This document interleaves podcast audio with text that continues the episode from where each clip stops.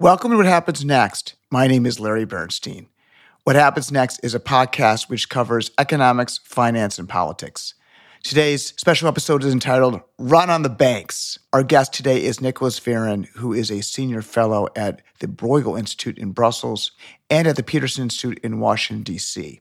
His research focuses on the financial system and international banking regulatory matters. Today, Nicolas will discuss the radical change in U.S. policy for uninsured bank deposits. There is much to cover, so buckle up. I make this podcast to learn, and I offer it free of charge. If you enjoyed today's podcast, please subscribe from our website for weekly emails so that you can continue to enjoy this content. Let's begin with Nicolas's six minute opening remarks. So maybe I can set the scene with what happened and why and what we should expect. So what happened is Silicon Valley Bank was closed on Friday, March 10th, and taken over by the FDIC. And by then, the expectation was that the Federal Deposit Insurance Corporation would do it by the book. They would sell assets, they would reimburse insured depositors as early as Monday morning, and then the rest of the uninsured deposits, probably a small haircut. And then during the weekend, they said, oh, by the way, we're providing a lot of liquidity to the banking sector on very generous terms. That's a bank term funding facility. But even more significant, we're actually going to guarantee deposits of Silicon Valley Bank and also of Signature Bank for that matter without any limit. Silicon Valley Bank is a bank where there were very, very large depositors. I still haven't completely figured out if some of them were above a billion dollars. I think so. That's a lot of money. So that was the action. I'm leaving aside the term facility, but I'm focusing on the unlimited guarantee of deposits. So, why did they do that? That's a difficult question to answer. There was a big article of the Financial Times early in the week. And to me, it's difficult to understand that decision purely from a standpoint of financial stability and avoiding contagion. So I think a big driver of the decision was actually to rescue Silicon Valley. You can call it a bailout if you want, but it's not a bailout of the bank or, for that matter, of the banking sector. It's really a bailout of Silicon Valley. So when President Biden says shareholders weren't bailed out, that's actually not true. It is true that shareholders of Silicon Valley Bank were not bailed out. That's absolutely true. But shareholders of a number of Silicon Valley startups and a lot of limited partners of a lot of Silicon Valley venture capital funds were bailed out. They would have lost their money. They didn't lose their money because of this extraordinary intervention of the federal authorities. And what they did is they invoked a systemic risk exemption, which was really to say, you know, if we don't do that support action, the whole economy and financial system are going down the tubes. I think the short answer to why they did it is to rescue Silicon Valley. That may be a legitimate objective we can discuss, but from a strict financial stability perspective, they didn't have to do that. Now, the implications, of course, are vast and unknown. It's, in my view, a regime change in US banking because I don't see how you can put the proverbial toothpaste back in the tube. Once you've said, this is a bank that's not so big, Signature Bank is even smaller, the financial conditions before Friday, March the 10th, were pretty orderly, no particular turmoil. So you have a medium sized bank that fails in orderly conditions. You say, oh, systemic risk. So that means you will do it all the time. I really cannot see how that decision can be reversed. And therefore, my contention is that there has been for 90 years this regime of limited deposit insurance, and I think it's over. So it's a massive change for the United States. Important to know, this is specific to the United States because in other jurisdictions, deposits are guaranteed without limit anyway. I mean, that's not the letter of the law. It varies across jurisdictions, but there are very few cases. There are a few cases in Denmark here and there, but there are very few cases where you have the kind of market disciplines that had existed in the US until now, where deposits were not essentially fully guaranteed by the government. We saw Cyprus, but the government was broke. There have been other examples like that in emerging markets. But in economies where the government is not broke, normally the guarantee of full deposits was basically as good as the government credit itself. The US was an exception. It has a lot to do with the fact that the US is much less of a bank based economy, much more of a capital markets based economy than other parts of the world. And I think one of the biggest questions is will that be reversed? With that decision, will the US become more bank based, less capital markets based? So, my view is there are very profound implications. We're at the beginning of a learning curve. That's a big deal. Do you think adults could disagree about the state of the financial system? Namely, that you think the system is robust and could handle financial runs, while others might think that it is unstable and could not? And how was the Fed unaware that Silicon Valley Bank had huge losses on its investment portfolio? We'll know more as the Fed has commissioned a forensic analysis of its Silicon Valley Bank supervisory failure. We can discuss the exact drivers. It's not all down to the relaxation of rules under the Trump administration, because even under lax rules, this was a bank that was supervised by the Fed, and the Fed had to make sure it had a viable business model. I'm all for blaming the Trump administration for exempting Silicon Valley Bank and the likes from a number of ratios and enhanced prudential regulation or whatever it's called. But that doesn't exonerate the Fed from its supervisory failure. Silicon Valley Bank had two unique attributes to its balance sheet. On the asset side, it had enormous positions in long dated agency and treasury bonds that it did not hedge the interest rate risk and lost substantial sums when interest rates went up. And second, on the liability side, it had mammoth deposits from very few accounts. And this was fast money that could leave the bank on a moment's notice. So you got funding risky, long dated assets with overnight deposits, which seems like lunacy. And I'm not sure you can blame the Trump administration because the losses on the bond portfolio only happened recently in the past year during the Biden administration when the Fed started raising interest rates. The Fed looks bad. Let's make it clear this is a supervisory failure the Fed didn't do what it was supposed to do, and the only thing we have to ask is why, but we know the what. The what is a supervisory failure. No way to sugarcoat it. Next topic is why did the Fed, Treasury, FDIC decide to protect all the uninsured creditors of Silicon Valley Bank?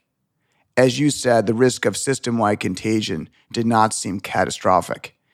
And you can always guarantee deposits of the other banks after the first bank failure that had losses on its deposits to prevent future moral hazard.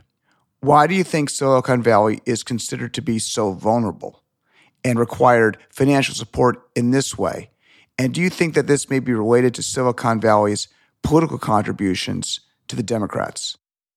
I didn't say Silicon Valley used its power. I think that's a plausible assumption, but that's not what I said.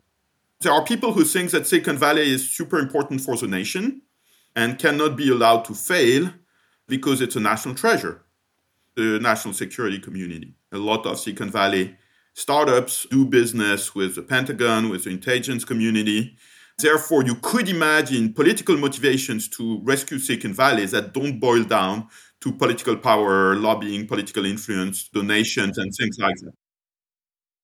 The Silicon Valley greater community had an aggregate $200 billion of deposits with Silicon Valley Bank.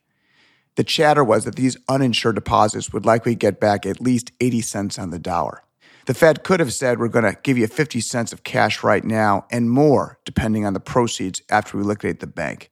The total losses we're talking about here are 20 to 40 billion dollars, which is peanuts.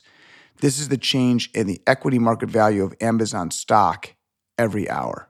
Why do we feel the need to protect the wealthiest Americans from any losses after they made an error in financial judgment. And also non Americans, which is a political point of contention. I don't disagree with any of this. I just don't want to jump to conclusions. Now, the counter argument to that, you said adults can disagree. The counter argument to that is the corporate deposit run was much faster than anybody expected $46 billion or whatever it was in less than 24 hours we discovered something new that we didn't know, which is that this kind of funds is more powerful, faster, larger, scarier than any of us believed. It's a new era. You can move money with a click on your smartphone, new technology. None of that had been anticipated. It's not your grandmother's bank run. and therefore the old playbook didn't apply. In 2009, a relatively junior finance minister in the Irish government announced that Ireland would fully guarantee all the deposits of the Irish banking system. And within minutes, there was a huge sucking sound, and all the deposits started leaving the other major European banks and headed to Ireland. So we have seen this before. And as part of Dodd Frank, we had this dual class banking system. The largest systemically important banks had their deposits fully insured, but not mid sized banks like Silicon Valley Bank. Their big deposits are not. So there's no reason why you should hold your deposit at Silicon Valley Bank when you can hold them at JP Morgan and be risk free. Maybe you earn a little less interest, maybe you get inferior service, but my God, you don't lose your money. And I think that's exactly the argument that can and has been made to justify the invocation of the systemic risk exemption, which is the system was less stable than we thought it was. If we hadn't invoked that exemption, we would have had a massive run from all the regionals and maybe also community banks. And that would have been unmanageable. We would have had a number of shotgun mortgages and things like that. The Fed would have had to provide generous liquidity the way it did anyway, no matter what. So for me, the kind of playbook answer during the weekend should have included the announcement of something like the bank term funding program, maybe a bit less generous. We can debate that. I'm unconvinced it had to include unlimited deposit guarantee. I think it's a fact that we would have seen more deposits moving and running. We would have seen probably a number of regional banks, more than just First Republic, being the target of shotgun acquisitions. So it would have been more bumpy, it would have been less orderly than what we observed in the last few days. I think that's a fact. My contention is it would have been manageable. The US banking system would have been transformed by the episode, but not as fundamentally as it has been transformed by the abandonment of limited deposit guarantees. That would be my way of looking at it.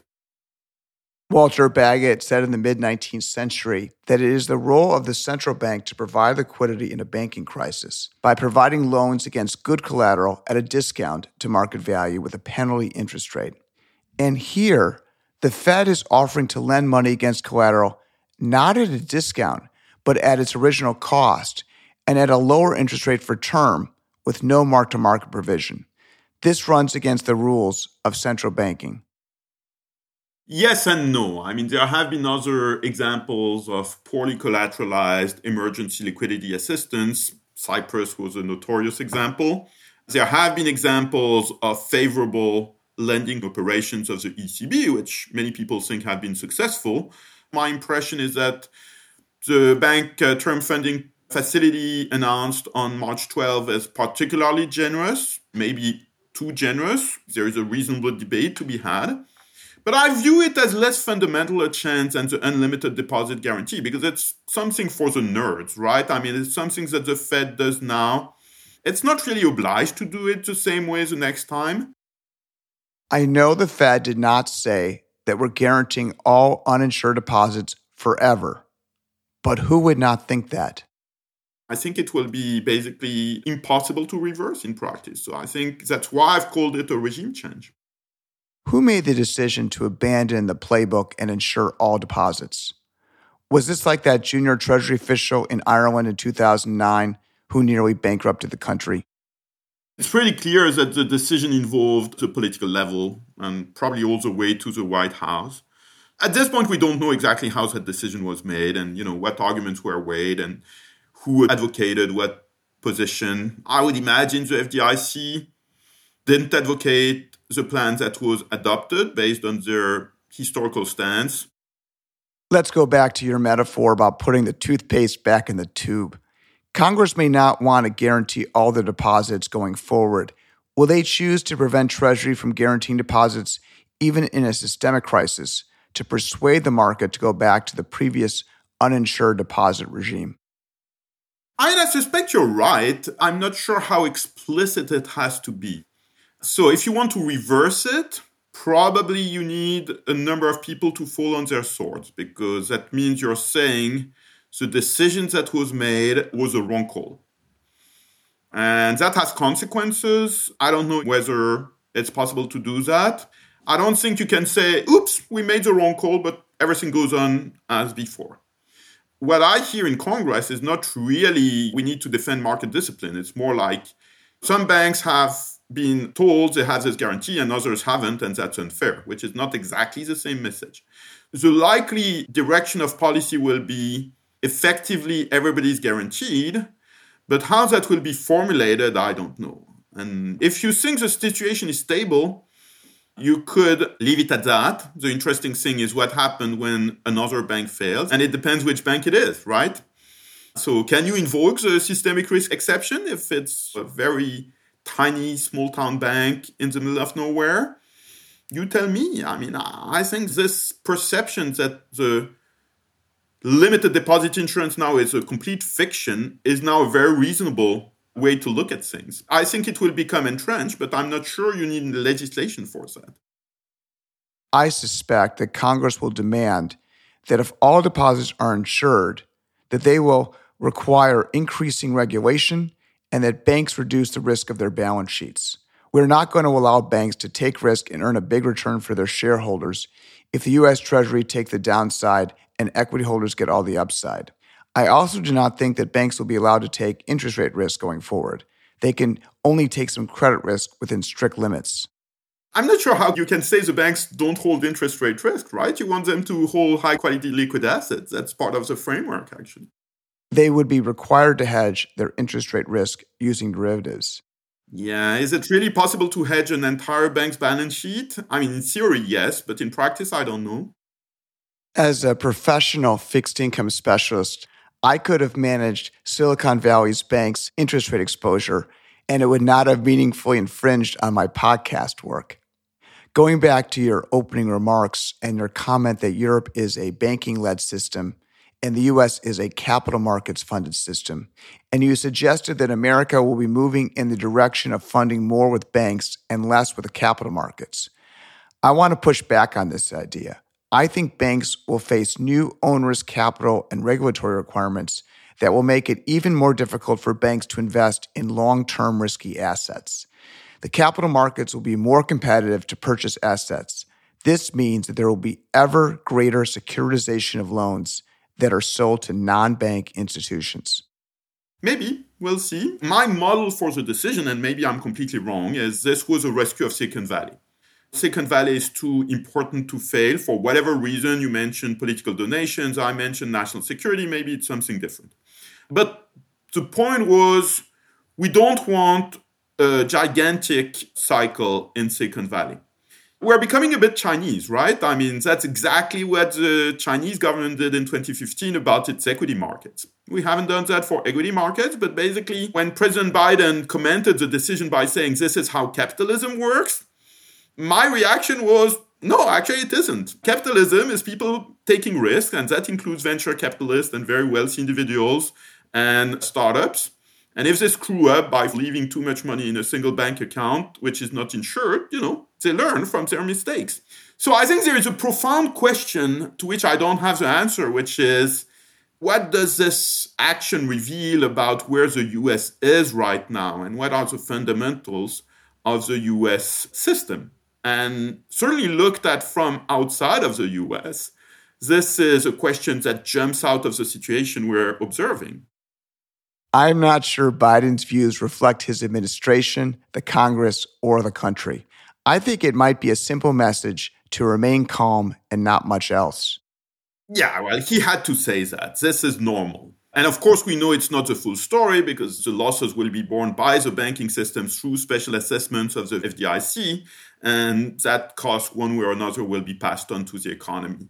So, strictly speaking, of course, he's right. There is no taxpayers' money at stake unless the government has to rescue the FDIC, but we are not there at this point. His words were broadly correct. But that's not the economic reality of what has been decided, and I suspect nobody misses that point.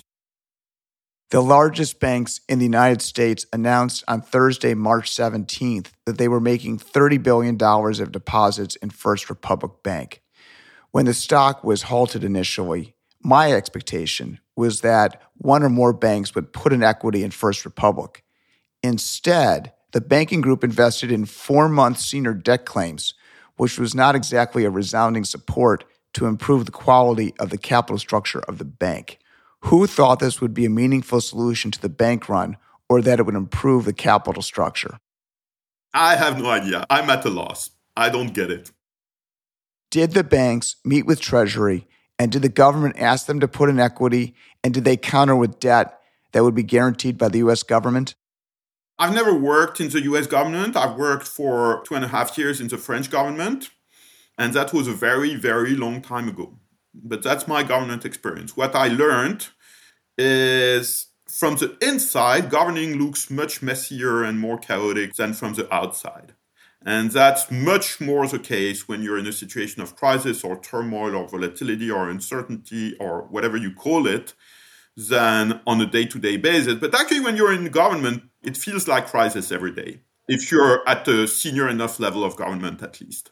So I could easily imagine that inner workings of this decision making process, both during the weekend, leading to the full deposit guarantee, and during the week leading to this transaction, assuming as you do and as I do too, that there was some government input into the transaction.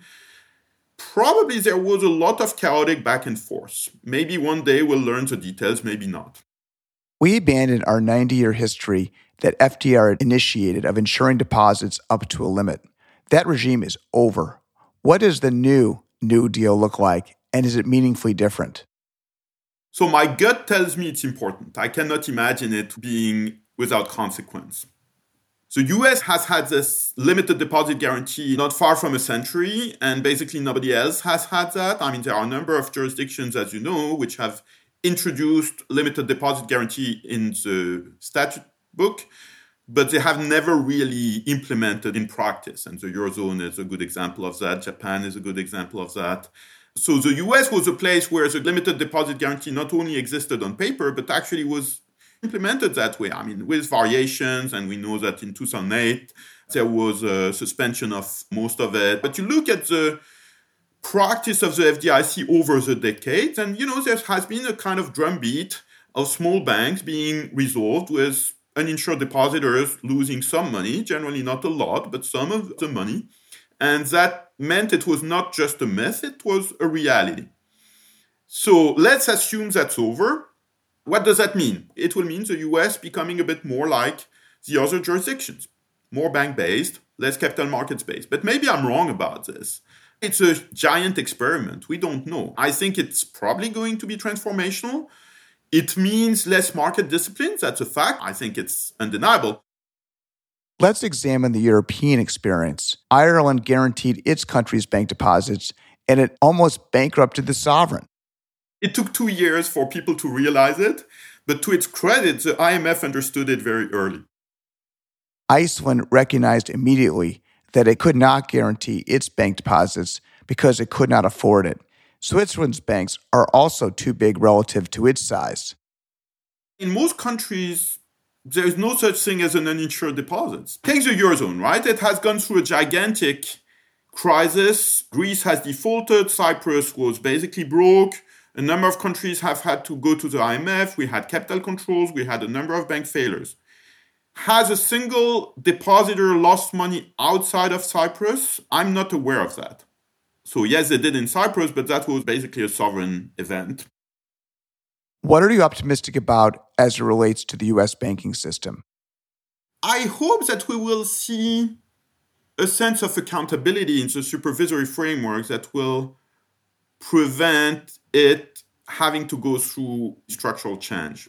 So I think the Fed has to convince us that yes, it's screwed up, but it's able to learn from the lessons. I think we're going to see a number of good US institutions in action. There's a lot of posturing in Congress, but congressional hearings can also be very useful.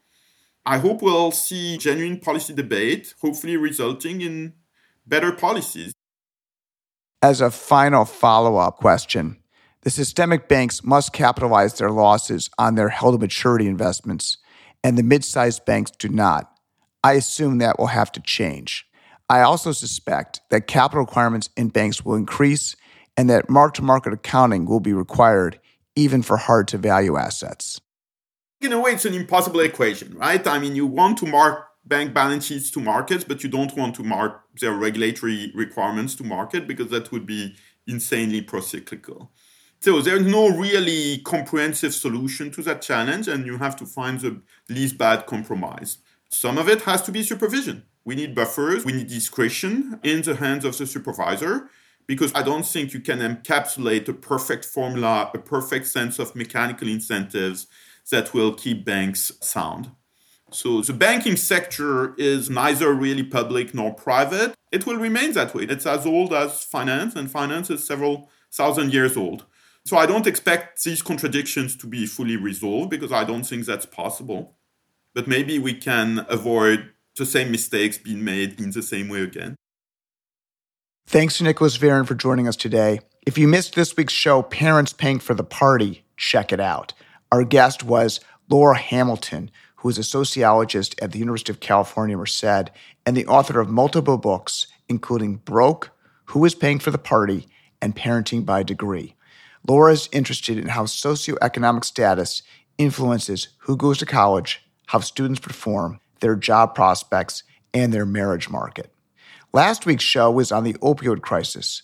Our speaker was Gerald Posner, who wrote the book Pharma Greed, Lies, and the Poisoning of America. Gerald spoke about the conflict that pharmaceutical firms face with their desire for advancing public health and maximizing profits. We will also discuss the advancement of pain management care, fears of addiction, and the success and failures of Oxycontin.